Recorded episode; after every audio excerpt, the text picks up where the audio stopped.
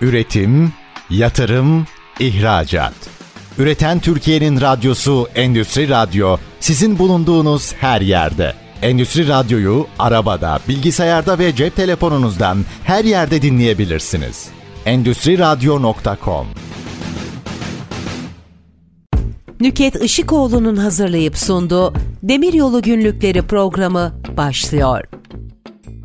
Sevgili Endüstri Radyo dinleyicileri, Demiryolu Günlükleri programından herkese merhaba. Bugün Demiryolu Günlükleri programımızın ilk yayını. Adımızından da anlaşılacağı üzere programımızda her açıdan demiryolunu ele alacağız, demiryolunu konuşacağız ve demiryolu gündemini değerlendireceğiz. Demiryolu taşımacılığını geliştirmek ve payını arttırmak, trafik kazalarını önlemek, enerjide dışa bağımlılığımızı azaltmak, ülke yararlarını gözetmek ve gelecek nesillere temiz ve yeşil bir dünya bırakmak anlamına geliyor. Programımızda demiryolu taşımacılığı ve raylı sistemlerin tanıtılması, ülkemizde raylı sistemler ve demiryolu taşımacılığının geliştirilmesinin önemi ve dünyadaki gelişmeler hakkında bilgiler vereceğiz ve bir farkındalık yaratmayı amaçlıyoruz bu programla. Demiryolu Günlükleri programımızda her hafta birbirinden değerli ve tecrübeli bu işe yıllarını vermiş sektör uzmanlarını ağırlayacağız. Birlikte keyifli ve güzel demiryolu sohbetleri yapacağız. Bugün ilk programımız olduğu için ve ben biraz da heyecanımı yenebilmek için demiryolunu çok iyi bilen, çok iyi anlatan, bu işe yıllarını vermiş değerli bir sektör büyüğümüzü ağırlamak istedim. Kendisi benim de yıllar önce demiryolu sektöründe ilk çalışmaya başladığımda bir süre birlikte çalışma şansını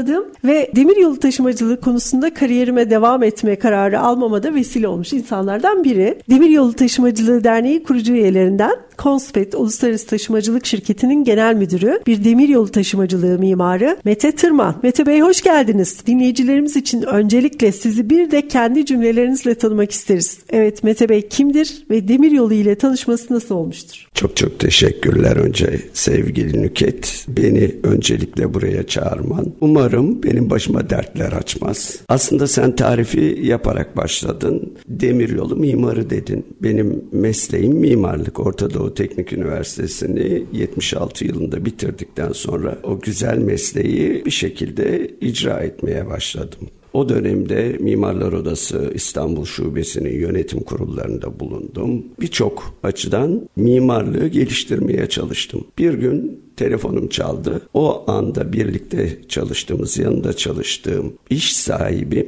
bana dedi ki Mete İzmir'den İstanbul'a gelir misin? O dönemde İzmir'deydim. Dedim niçin geleceğim? Dedi gel buraya bir nakliye şirketi kuruyoruz. Ben ne anlarım nakliyeden dedim. Ama beni ikna etti. Birazcık da belki lisanımı yitirmemek için İstanbul'a geldim. O günkü adıyla bugünkü piyasada olmayan bir şirkette çalışmaya başladım. Daha sonra iki yıl kadar sonra kendi şirketimi kurma kararı verdim. O dönemde Avrupa'ya gidip geldiğimde sürekli yan taraftan geçen, karşıdan gelen, işte sağa giden, sola giden trenleri gördükçe bizde kara tren var, onlarda bunlar var. Ben dedim ki gelecek demir yollarında.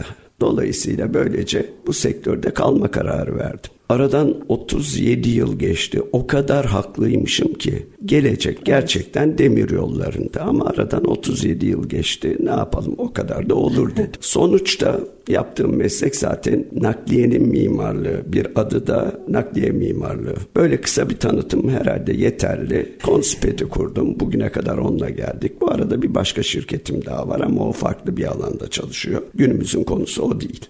Çok teşekkür ederim. Tabii siz biraz mütevazi davrandınız kendinizi anlatırken ama çok teşekkür ederim. Şimdi şöyle girmek istiyorum konuya. Mesela e, işte bu son dönemde yaşadığımız pandemi. Pandemi yaşandı Demiryolu gündeme geldi temassız ticarette. Yeşil mutabakat konusu Avrupa Birliği'nin çok gündemde sürekli demiryolunu gündeme getiriyor yeşil mutabakat beraberinde. İklim krizi, işte zorlu hava koşulları yine demiryolu sürekli bahsediliyor. Demiryolu sürekli gündemde. Fakat bakıyoruz sonuç %4'lük bir taşıma payı. Yani bütün girdiğimiz toplantılarda işte demiryolunun öneminden bahsediliyor. Fakat bir türlü problemleri çözülemiyor. Gelecekte eğer bizim ülkemiz bir lojistik koridor haline gelecekse demiryolu ihtiyacımız daha da öne çıkacak. Son dönemde çok fazla talep var demiryoluna. Bu talebin ne kadar olduğuna dair elimizde net bir veri yok ama deneyimlerimize bakarsak şu anda bu talebin yarısını bile karşılayacak durumda gözükmüyoruz altyapı olarak. Yurt içi taşımalarda özellikle limanlara inecek ihracat yükleri talepleri de tam olarak karşılanamıyor. Sizce neden? Bu konuda ne düşünüyorsunuz? Tabii hikayeyi doğru anlatabilmek için epey de zamana ihtiyaç var. Ben evet. şöyle başlayayım isterseniz.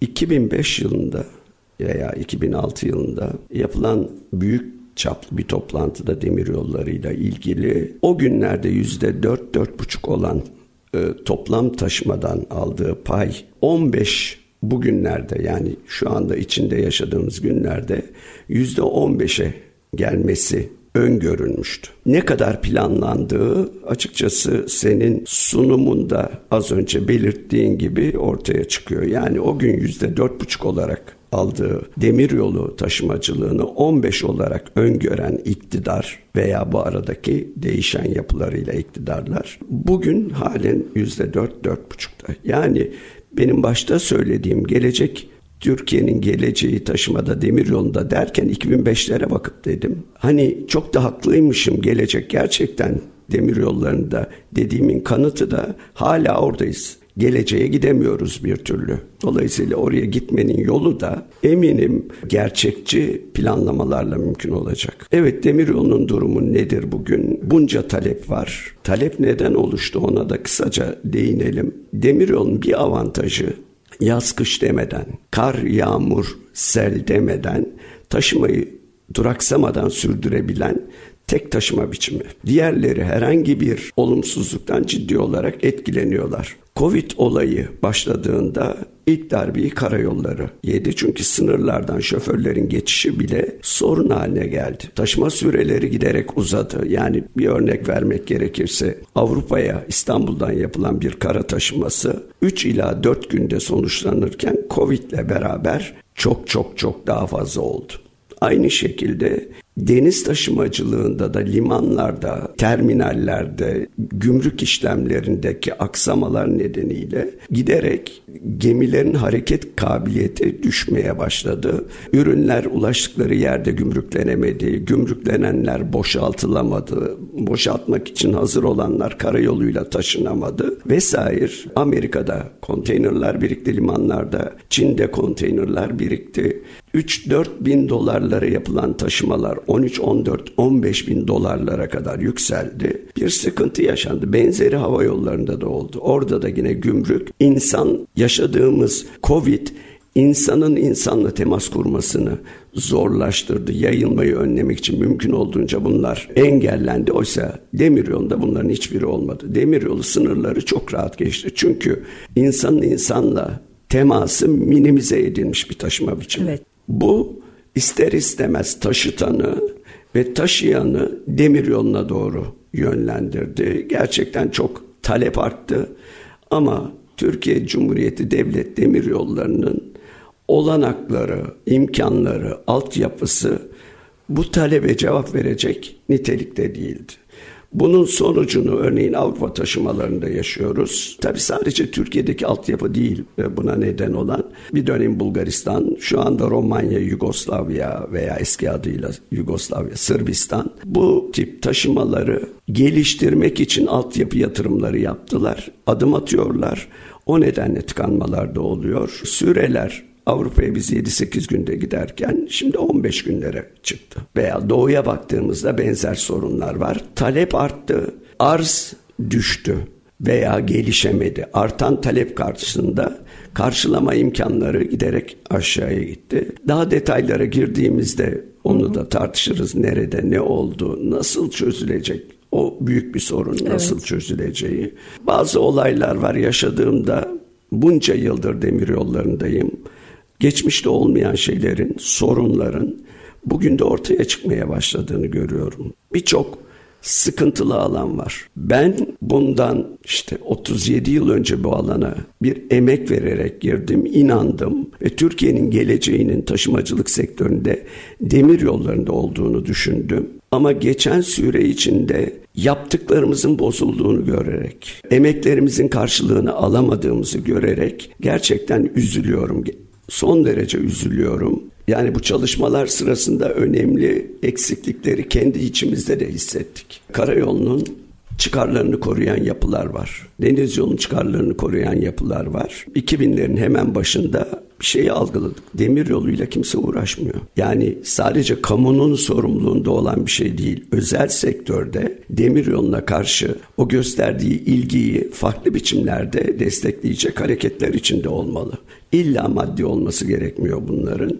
Böyle düşünceyle o dönemde arkadaşlarımızla tartışırken bir dernek kuralım dedik. Demiryol Taşımacılığı Derneği'ni 2006 yılında kurduk. Orada sen de bulundun, evet. e, katıldın. Az sayıda firmamız vardı üye olarak katılan. Lütfettiler, beni kurucu başkan yaptılar. Dört yıl başkanlığını yürüttüm. Evet. Derneğin amacı demiryolunu tanıtmaktı. Nereye tanıtmaktı?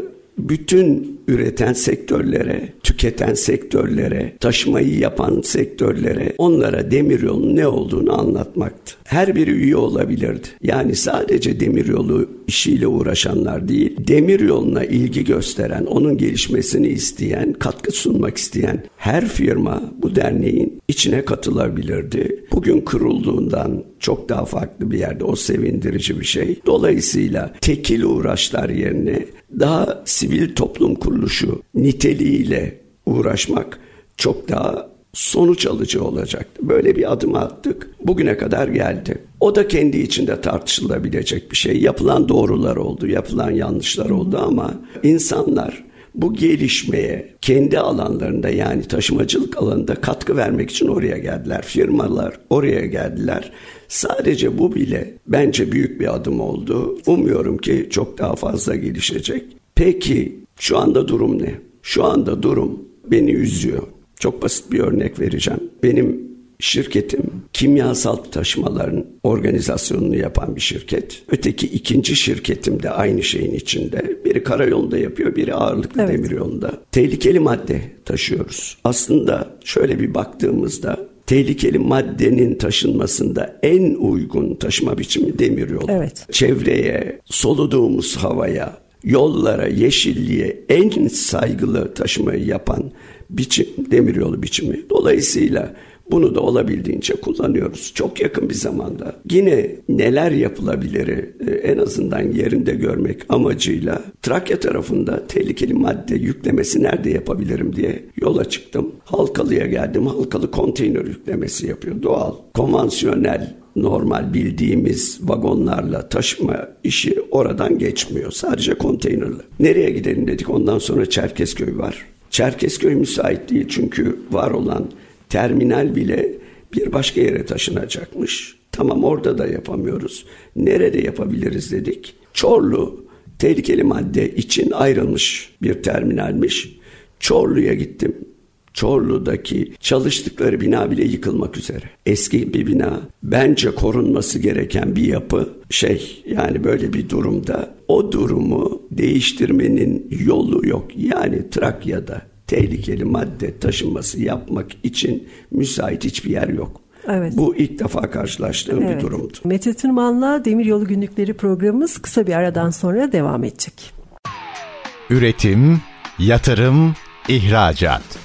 Üreten Türkiye'nin radyosu Endüstri Radyo sizin bulunduğunuz her yerde. Endüstri Radyo'yu arabada, bilgisayarda ve cep telefonunuzdan her yerde dinleyebilirsiniz. Endüstri Radyo.com Kısa bir aradan sonra Mete Bey ile Konspet Uluslararası Taşımacılık Şirketi'nin genel müdürü Sayın Mete Tırman'la sohbetimize kaldığımız yerden devam ediyoruz. Buyurun Mete Bey. Evet, kaldığımız yerde Trakya bölgesinden evet. bahsettim. Bu gerçekten çok üzücü bir durum. Yani benim diyelim ki İran'dan ki öyle bir talep de vardı. Gelen bir ürünü demir yoluyla köprüden geçirmem mümkün değil. Evet tünelden geçirmem mümkün değil. Feribot yok. Asya'da herhangi bir limandan çıkıp Avrupa'ya gidelim, oradan devam edelim desem olmuyor. O zaman yapmam gereken onları karayoluyla taşımak, karayoluyla Trakya'da bir yere götürmek, bir limana. Çünkü ben bunu Almanya'ya götüreceğim, Macaristan'a götüreceğim, bir yere götüreceğim. Orada bir vagona yükleme imkanım yok. Türkiye ilk defa böyle bir duruma düştü. Çünkü geçmişte yani gelecek demir yollarında dediğim 30-35 yıl önce Avrupa yakasından Asya'ya veya Asya'dan Avrupa'ya feribotlarla taşıma yapabiliyorduk. Yani kesintisiz belki biraz zaman uzuyordu ama kesintisiz bir taşıma yapmak mümkündü. Aradan geçen bunca zaman sonra yüzde dört buçuğu 15'e taşıma hedefleri koymuşken bir alanda ki demiryolunun en gerekli olduğu alan tehlikeli madde taşıma yapamıyoruz. Bir örnekti bu. Onun dışında tabii bir başka çok sayıda örnek var. Örnek yine çoğaltalım. Çin'le Türkiye arasında ve Türkiye'den Çin'e doğru yapılacak demiryolu taşımaları son derece ilgi çekmeye başladı. Hele evet. son dönemde çok popüler Ukrayna Rusya arasındaki bu savaş Çin taşımalarının Türkiye üzerinden gidip gidemeyeceği sorusunu giderek büyüttü. Hepimiz biliyoruz şu anda beni dinleyenler de biliyorlar. Çin'in Avrupa'ya doğru ekonomik kontrolünü büyütebilmenin yollarından biri olarak da Road and Belt dedikleri bir sistem kurdular. Yani kuzeyden Rusya üzerinden giden bir hat, güneyden ağırlıklı deniz yoluyla gelen Avrupa'ya bir hat ve orta koridor dedikleri Karadeniz üzerinden gidecek hat. Buraya çok büyük yatırımlar yapıyorlar. İlgili ülkelerde demiryolu sistemine gerçekten çok büyük yatırım yapıyorlar. Ancak Karadeniz hattı feribotla geçilebildiği için oldukça az bir taşıma miktarını hesap verebilecek durumda, yanıt verebilecek durumda. Ve bu durumda da aslında Türkiye'yi de bypass etmiş olmuyor mu Mete Bey? Yani Karadeniz'den Poti Karadeniz'den limanından... geçtiğinde Türkiye'yi bypass evet. ediyor, kullanmıyor. Hı hı, kullanmıyor. Oysa bizler yani bu alanda faaliyet gösteren firmalar elimizdeki bütün çabaları, elimizdeki olanakları bir araya getirelim. Büyük bir firma kuralım. Yani ortaklıklardan oluşan büyük bir firma. Yarın Çinlilerin, Avrupa'dakilerin Türkiye üzerinden geçireceği trenleri biz bugünden hareket edip geçirelim dedik. Yani o yapıyı biz ön alalım o yapıda dedik. Onun için epey uzun zamandır uğraştık ama ortaya çıkan net bir sonuç Türkiye üzerinden bu taşımanın yapılması sadece Türkiye değil Hazar Denizi'ndeki feribot geçişi oradan Gürcistan'a gelen hat Azerbaycan üzerinden Türkiye'ye giren ve Türkiye'de bizim sistemimizin içindeki hatları kullanma imkanı çok çok zorluyor herkes. Daha önceleri 15 günde gelebilen taşıma geçen yıl ortalarından itibaren 30 günlere, 40 günlere, 50 günlere çıktı. Türkiye'ye gelen trenler büyük partiler halinde, vagonlar halinde gelenler, gelen trenler Türkiye'de tek parça halinde götürülemedi, bölündüler. O bölünme sırasında süreler uzadı. Hatta konteynerlar kayboldu. Sadece Türkiye'de değil, Türkiye'nin dışında da. Dolayısıyla şu anda bir tek şey çok net. Türkiye'nin altyapısı diğerleri bütünüyle düzgün olsa bile bu sistem desteklemeye yeterli değil. Dolayısıyla yarına yönelik o gelecekte olacak demir yollarının oluşmasına yönelik çabalar önce planlamayla olmalı. Biz Demiryol Taşımacılığı Derneği'ni daha kurduğumuz ilk dönemde bir şey söyledik. Bu hedefe ulaşmak zor. Buraya ulaşabilmenin ön koşulu yük öncelikli demiryolu yatırımı dedik. Oysa onun yerine insan öncelikli yani insan taşıması öncelikli demiryolu yatırımı yapıldı. İnsan taşıması, yolcu karayoluyla zaten önemli oranda taşınıyordu. Giderek hava yoluyla herkesin ulaşabileceği bilet fiyatlarıyla taşımalar yapılıyordu. Yani ciddi, öncelikli bir sorun değildi. Buna rağmen bütün yatırımlar o alana kaydırıldı. Yüksek hızlı trene kaydırıldı. Orada çeşitli sorunlar yaşadık. Şimdi onları konuşmanın zaten çok gereği yok. Altyapıya yönelik, e, yük taşıma altyapısına yönelik neredeyse bir şey yapılmadı. Üçüncü köprü kurulduğunda üzerinde tam ortadan geçen bir alan bırakıldı. Burası demir yolu için evet. kullanılacaktı. Ama şu ana kadar yapılmış hiçbir şey yok. Ne zaman biteceğine yönelik hiçbir bilgimiz yok. Sadece bizim değil eminim şu anda TCD'nin başındaki kişilerin de bilgisi yok. Feribotla çalışamıyoruz çünkü feribot pahalı bir e, çözüm. Tünelle geçemiyoruz. Sadece sınırlı miktarda geçiyoruz ki bu talebi karşılamaktan çok uzak. O da çok e, bütün Türkiye'ye yayılmıyor. Sadece İzmit'e, Köseköy'e kadar gelebiliyor ürünler. Örneğin İstanbul'dan Mersin'e kadar blok trenlerle taşıma yapan, yük taşıması yapan firma yok. Bir başka şey de tabii bu arada bundan 6-7 yıl kadar önce Türkiye'deki demiryolu taşımacılığı kamuda olan tekelinde, kamunun tekelinde olan taşımacılık özel sektöre açıldı. Evet. Yasayla. O konuya da geleceğiz birazdan. Hı. Aslında şu anda mesela sizin bahsettiklerinizden o zaman toparlarsak şöyle bir şey diyebiliriz. Türkiye'deki var olan altyapı, demiryolu altyapısı maalesef hem verimli hem feasible bir taşıma yapmaya imkan vermiyor şu anda. Çeşitli işte Van Gölü'nde olsun, diğer noktalarda olsun bu kıta geçişlerinde Avrupa'dan Asya'ya, Asya'dan Avrupa'ya geçişlerde bir sürü sıkıntı yaşıyoruz. Ve şu anda bunları aşmak için de altyapının öncelikle iyileştirilmesi gerekiyor. Kesinlikle. Diyebilir miyiz? Evet. Kesinlikle altyapı ciddi bir şekilde planlanıp kaynak aktarılmadığı sürece demiryolu alternatif olma şansını değerlendiremeyecek. Evet. Belki burada bir şey daha kısaca değinmek gerekebilir. Altyapı çok önemli. Öteki taraftan rekabet çok önemli. Kesinlikle. Bir evet. alanın kalitesini yükseltmenin yolu rekabetten geçiyor. Hı. Sadece fiyat aşağı çekmek için değil, Hizmet kalite, kalitesi. kaliteyi geliştirmek için rekabet gerekiyor. Ne yazık ki son 2-3 yılda demir yollarında rekabet etme şansımız kalmadı. Evet. Ne iç piyasada ne İran'a yönelik ne Avrupa'ya yönelik ne Orta Asya'ya yönelik taşımalarda rekabet şansımız yok. Çünkü demir yolları TCD'de kendi görevini vermesi gereken, yapması gereken görevi bir gruba terk etti. O grupla biz iş yapmak zorundayız. O grup da aslında taşıma yapan bir şirket. Yani biz öyle bir yapıyla karşı karşıyayız ki hem bana hizmet verecek hem benim müşterime hizmet verecek. Dolayısıyla bu da o alanda çok ciddi sorunlara neden oldu. Tepkiler gelişti. Taşımada ne yazık ki TCD'nin kaynakları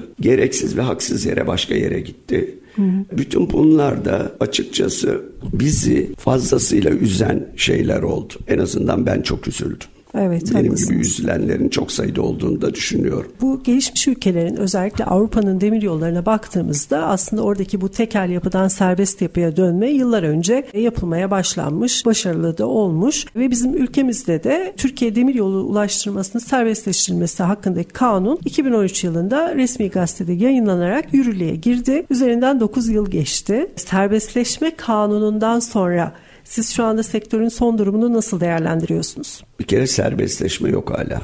Hı hı. İki tane firmanın sadece kendi yüklerini taşımak için maliyeti de oldukça yüksek olan çözümler yaratarak bir taşıma işini organize ediyorlar. Onun dışında hazır oldukları halde, istekli oldukları halde fiyat rekabeti nedeniyle bu alanda tren işletme imkanına sahip olamayan ve giderek bu talepleri, bu istekleri kaybolan firmalar var. Neden bu? Gayet basit. Altyapı sorunları çok önemli. Çünkü demir yolu ne kadar düz olursa, düze yakın ölçüde olursa o kadar hızlı çeken araçlara kolay çekme gücü veren bir taşıma ortaya çıkar. Bir kere bu anlamda altyapı özel sektörün önündeki temel eksikliklerden bir tanesi. Yani şöyle söyleyeyim bir tren önünde bir çekici lokomotif olan bir tren bin tonluk yük taşıyacağına altyapıyı ona 1500 ton taşıma imkanı verirse farklı bir sonuç çıkar. Bunlar da brüt rakamlar. Fiyatınız, maliyetiniz aşağıya düşer. Hı hı. Trenin boyu, ağırlığı küçüldükçe maliyetiniz yukarı çıkar. Şimdi birinci sorun bu. Rekabetçi bir fiyatı böyle oluşturamıyor o istekli firmalar. İkinci sorun TCD'de iktidarların kontrolü altında olduğu için ekonominin gerektirdiği fiyat ayarlamalarını yapamıyor. Ne yük taşımasında yapabiliyor ne yolcu taşımasında. Hı hı. Yani ciddi bir sübvansiyon var. Devlet, hazine, Türkiye Cumhuriyeti devlet demir yollarını sübvanse ediyor. Önemli miktarda kaynak aktarıyor. Bu nedenle fiyatlar aşağıda belli bir noktada sabit olarak kalıyor. Şu anda işte bugün açıklandı, dün açıklandı. Yüzde 85 civarında. Daha yüksekleri de var işte İstanbul Ticaret Odası yüzün üzerinde açıkladı. Enflasyon ortamındayken TCD'de taşımacılık AŞ fiyatını arttıramıyor. Bu da özel sektörün bu gerçekçi olmayan, ekonominin kurallarına uygun olmayan fiyat mekanizması yüzünden piyasada taşıma yapabilir halde değil. Ancak işte o fiyatları onların TCD'nin trenleriyle taşıtarak orada kalabiliyor. Kendi trenlerini oluşturdukları anda zarar, Zarar. edecekler Evet. ve yok olacaklar. Dolayısıyla serbestleşme böyle olmaz.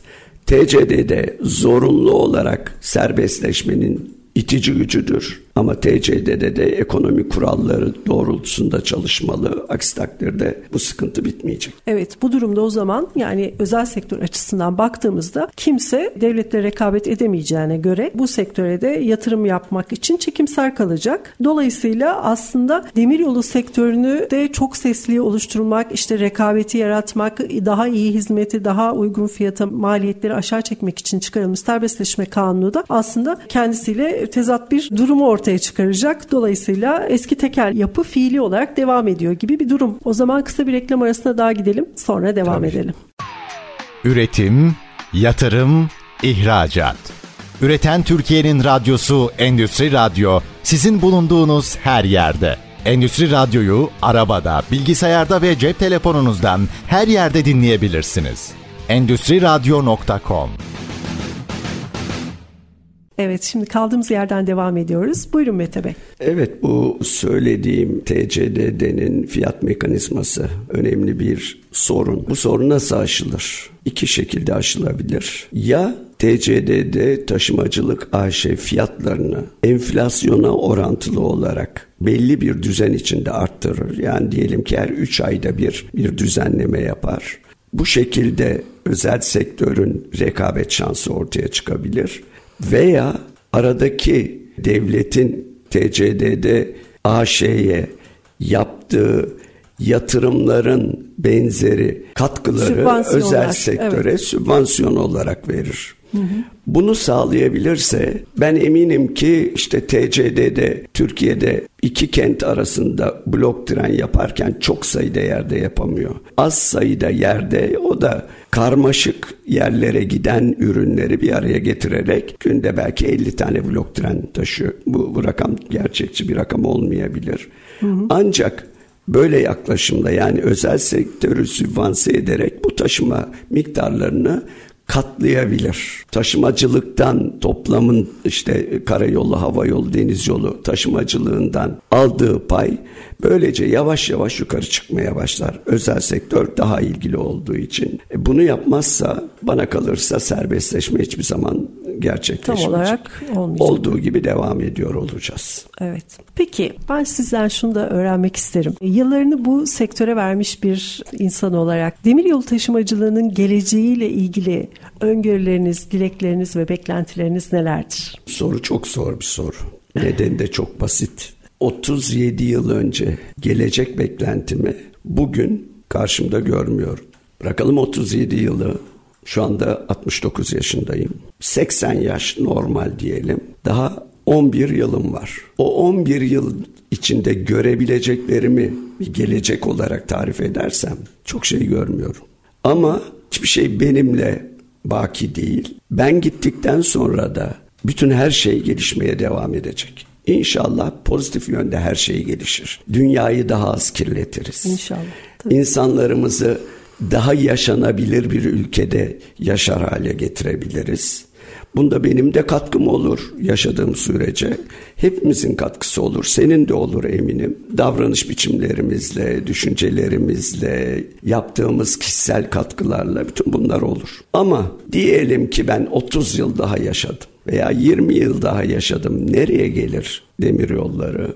Demir yolları doğru planlamayla, doğru hedeflerle, özel sektörün yapıcı katkılarıyla bugünkü Avrupa'nın düzeyine gelmesinin önünde hiçbir engel yok. Eğer bunları yapabilirsek nedir mesela çok basit başlayalım. Tünelden geçemiyoruz ama köprüden geçelim. Çift hatlı taşımayı yük taşımacılığının da kullanabileceği şekilde geliştirelim. Avrupa'ya açılalım. Van Gölü'nü kuzeyden dolaşmanın imkanlarını araştıralım. Böylece feribot sınırlamasının ötesine geçeriz. Orta Asya'ya giden yolda çok daha etkin bir şekilde Çin'le birlikte aradaki transit ülkeleri de katarak ortak çalışmalar yapalım. Çünkü tek başına Türkiye'nin altyapısının gelişmesi de yardımcı olmuyor. Diğerlerinin altyapıları da gelişmeli. Başka türlü olmaz. Onu da ancak ortak çalışmalarla yapmak mümkün. Bence insanlara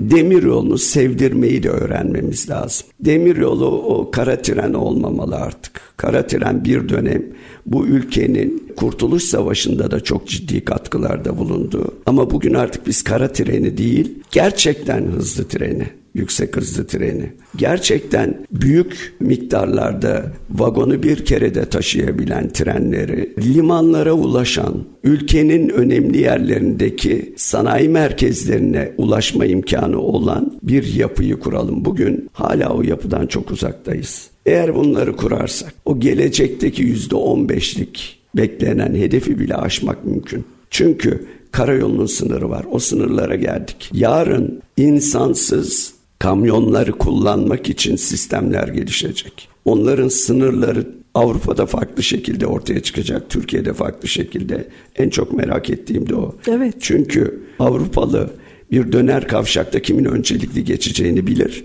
Bizim döner kavşaklarda nasıl kavga Kim edeceğimizi biliyoruz. Kim önce gelirse o geçecek. Yani benim aklımda güzel bir gelecek var. Ama bu güzel geleceği planlayan, kendilerini bu işe vakfetmiş insanlar, beyinler lazım. Demiryoluna gönül vermek lazım. Bu planlamaları yaparken ülke gerçekleri, yatırımlar, Türkiye'nin boşa yapacak bir yatırımı yok. Şu anda öyle bir lüksümüz yok. Hem insanımıza hem ülkemize faydalı olacak demiryolu taşımacılığını da en iyi şekilde geliştirmemiz ve buna göre de şimdiden önlemlerimizi almamız gerekiyor. Demiryolunda hep gelecekten bahsettik. Şu anki mevcut durumdan bahsettik. Peki siz bu kadar uzun yıllarınızı demiryolunda geçirdiniz. Geçmişte neler yaşadınız? Bunlardan da bir sürü anılarınız, hikayeleriniz vardır. Dinlemek isteriz sizden. Evet gerçekten çok şey oldu. Güzel şeyler oldu, güzel olmayan şeyler oldu. Güldüğüm ama böyle acı acı güldüğüm şeyler oldu. Bir tanesi örnek olarak sözünü ettiğim şu anda diğer şirketimin ortağı Alman şirketi. Bu Alman şirketi de dünyadaki en büyük kimyasal taşıyıcılardan bir tanesi ağırlıklı da intermodal taşıma, kombine taşımayla taşırlar. Bir gün onun Türkiye'deki ayağını kurmuştum. Bir gün beni aradılar dediler ki Mete Bey Türkiye'de bir terminal kurmak istiyoruz e, İstanbul yakınlarında. Orada yıkama istasyonlarımız olacak yani kimyasal maddeleri taşımış olan konteynerların içleri yıkanacak. Onarım yapacağımız yerler olmalı. Bir bakar mısınız dediler. Ben de gittim Gebze civarını dolaştım. Çok pahalı ya olacak gibi değil. Çünkü ciddi büyüklükte bir şey lazım. Demiryolu hattı lazım. Bunun üzerine o dönemdeki daire başkanı Ankara'ya gittim dedim böyle böyle. Başkanım bana böyle bir yer lazım. Mete Bey dedi. Bizim dedi İzmit'te Köseköy'de bir tehlikeli madde çukurumuz var dedi. Adı Çukur. Çukur. Tehlikeli madde çukuru öyle geçiyor şeylerinde. Orası olabilir dedi. Gidip bakın bakalım dedi. Neyse kalktım gittim. Tehlikeli madde. Biliyorsun konteyneri indirdiğinde tehlikesiz tehlikeli ayrı evet. olur. Tehlikeli bir bölgededir. Evet. Tehlikesiz başka yerde. Herhangi bir şey olduğunda müdahale edilebilsin. Gittim Köseköy'deki yönetici arkadaşlara sordum. Ya burada bir tehlikeli madde çukuru varmış. Bana bir gösterir misiniz? Dediler Mete Bey biraz ileride yürüyün oradan sola dönün. Sola döndüğünüzde geldiğiniz yer şey olacak. Tehlikeli madde çukuru. Kalktım yürüdüm gittim. Sola dön dedikleri yerden sola döndüm. Yürüdüm yürüdüm yürüdüm. Geniş bir boş alan buldum. Önünden de hat geçiyor. Ha, burası iyi.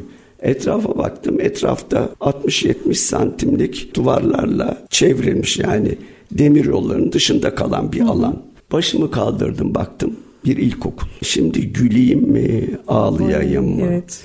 Trajikomik yani. İlkokulun ilkokul, yanında tehlikeli ilkokulun madde. İlkokulun yanında çocuklar çıkıyorlar dışarıda bağıra bağıra oynuyorlar. Kimisi belki duvarın üzerine çıkıyor, atlıyor öteki tarafa. Burada bir tehlikeli madde çukuru. Gülmek daha zor, ağlamak lazım. Belki öyle bir his olabilir. Başka da bir şey oldu. O da benim çok güldüğüm bir şey. Çok sayıda var. Yani belki 3-5 arkadaş bir araya gelsek hı hı. kahkahalarla veya ağlayarak okunacak kitaplar hı hı. çıkar. Bir firma için frigo vagonlarla daha doğrusu buz soğutmalı vagonlarla özel vagonlar bunlar. İstanbul'dan Bükreş'e vagonla maya taşıyacağız. Geldiler tamam dedim. Fiyatı verdim kabul ettiler. Önce bir vagon gönderdik. Çok da güzel gitti. Dediler ki çok iyi oldu biz bunu 3 vagona çıkaralım. 3 vagona çıkarttık. Herhangi bir sorun yok. Sonunda 10 vagonluk partilere karar kıldık. Her hafta cuma günleri tren kalkıyor. Pazartesi günü boşalıyor. Sorun yok. Aradan şöyle bir bir ay kadar zaman geçti. Oradaki firma dedi ki ya 50 tane şey eksik. Olur dedim belki yüklerken bir şey olmuştur. Biraz daha zaman geçti. Mete Bey 100 tane eksik dediler. Haydi sonra 500 tane eksik oldu. Sonra bayağı büyüdü. Bir tona yakın eksik Oo. 10 vagonda. Atladım arabaya. Önce Kapıkule'ye gittim. Dedim buralarda hiç gördünüz mü böyle bir şey? Yok. Öteki tarafa geçtim Svilengrad'a. Orada sordum var mı böyle bir şey? Yok dediler biz görmedik burada öyle mi? Tamam. Curcu'ya gittim. Roman kapısı. Rusya Curcu. Rusya tarafında bir şey yok. Curcu tarafında istasyona girdim. Daha da ilk, ilk olarak da Bükreş'e gittim. Oradan bir Romeni de alıp. içeri girdim. iki tane adam karşı karşıya oturmuş. Biri ayağını atmış yanındaki işte içinde oturduğu koltuğun kenarına. Konuşuyorlar masanın başında. Buyurun dediler kim geldi? Dedim ben İstanbul'dan geliyorum. Konspet hemen doğruldular düzeldiler falan. Biraz konuştuk havadan sudan. Adama dedim ki ya nasıl burada yaşam? Vallahi dedi biliyorsunuz hani dertli dönemlerden geçtik. Zar zor yaşıyoruz. Evet dedim peki siz burada mutlu musunuz? Yeterli para alıyor musunuz? Hiç olur mu dediler. Burada memur olarak çalışacağız. Yeterli para alacağız. E ne yapıyorsunuz dedim. Müdür kalktı dedi ki yani benim için büyük bir sorun değil. Yok dedi benim burada bir fırınım var. Orada üretim yapıyorum. Meğer mayayı Bulgar Bulgar tarafından Romenler geliyorlar.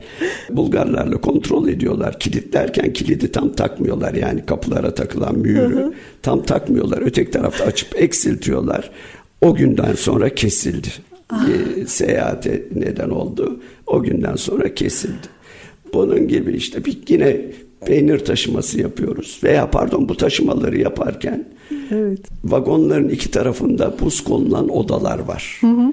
Yukarıdan giriyorsunuz. Buzu, su buzunu dondurulmuş içeri atıyorsunuz. Soğuk tutuyorsunuz böylece. Bir gün aradılar beni Mete Bey Sivlengrad'dan arıyorlar. Yani Türkiye Svilengrad değil, Türkiye'den Svilengrad'a geliyor. Hı hı. Oradan Rusya'ya gidiyor Roman sınırına. Oradan Romanya'ya giriyor. Roman sınırından arıyorlar. Mete Bey sorun var. Nedir sorun? Sorun kötü bir sorun. Svilengrad'daki bir memur, demiryolu memuru şeyde Rusya'da vagonun yanında yukarıda yarı beline kadar vagonun içine girmiş, sarkmış. O şekilde kalmış olarak buluyorlar. İçine girip bir şey almak istiyor oradan. O anda ne oluyorsa kalp krizi geçiriyor, Aa. ölüyor. Durup dururken böyle bir olayı yaşadım. Acı olaylardan evet, biri. Evet. Bir başkası da olabilir. O daha da bir komik. Hem komik hem acı. 90'ların sonlarına doğru Özal döneminde bir firma beni aradı. Dedi ki biz şey taşıyacağız Almanya'ya kadar mantar, kuzu göbeği mantarı adı öyleymiş. Mantar. Evet. Hı hı. Demir yoluyla taşıyabilir miyiz? Tabii dedim taşırız fiyat veririm şey olur. Fiyatı hazırladım verdim yok dediler. Kapıkule'den değil Yunanistan'dan geçmesi lazım. Ya dedim oradan pahalı yapatlar zaten taşıma yok. Buradan gitmem lazım. Yok dediler biz katlanıyoruz. Neyse yükledik gitti. Konserve halinde. Bir taşıma, üç taşıma, beş taşıma her birinde on tane, yirmi tane şey. Sonunda bir gün İsviçre'de hı taşımayı oradaki firma yapıyor demiryolu firması. Mete Bey bunların içinde ne var dedi. Dedim şey var kuzu göbeği, mantar, mantar konserve. Niye soruyorsunuz? Patlamalar oluyor dedi. Allah Allah firmayı aradım dedim ya böyle diyorlar. Biz hemen hallediyoruz dedi. Gittiler hallettiler. Bunu söylerken de yine işte bir bürolarına gittim. Bürolarında biri kaykılmış oturmuş. Onunla ayakta böyle konuştuk. Bitti. Sonunda ortaya çıktı ki bu adam normal sokakta orada burada bulduğu mantarları alıyor. Şey yapıyor konserve yapıyor. Kuzu göbeği dağın tepelerinde olan şeymiş. Hı hı. Çok az sayıda yılda işte 3000 5000 ton çıkarmış. Ben zaten 10 bin ton taşıdım. Vagon başı 1 milyon dolar gösteriyorlarmış değerini. KDV'yi iade alıyorlarmış. Taşıdıkları malın hiçbir değeri yok. Çünkü boşaltınca orada döküyorlar. Bir de böyle bir şey yani Aa, o dönemin enteresan. en büyük sorunlarından birinin yani bu hayali ihracat hayali ihracata katkıda bulundum. çok enteresan tabii anılar. Mete Bey çok teşekkür ediyoruz. Bugün bize vakit ayırdınız. Demiryolu Günlükleri programımızın ilk konuğu oldunuz. Bir sonraki programımızda yeni konuklarımız ve konularımızla tekrar birlikte olmak dileğiyle sağlıklı ve mutlu günler diliyorum. Hoşçakalın.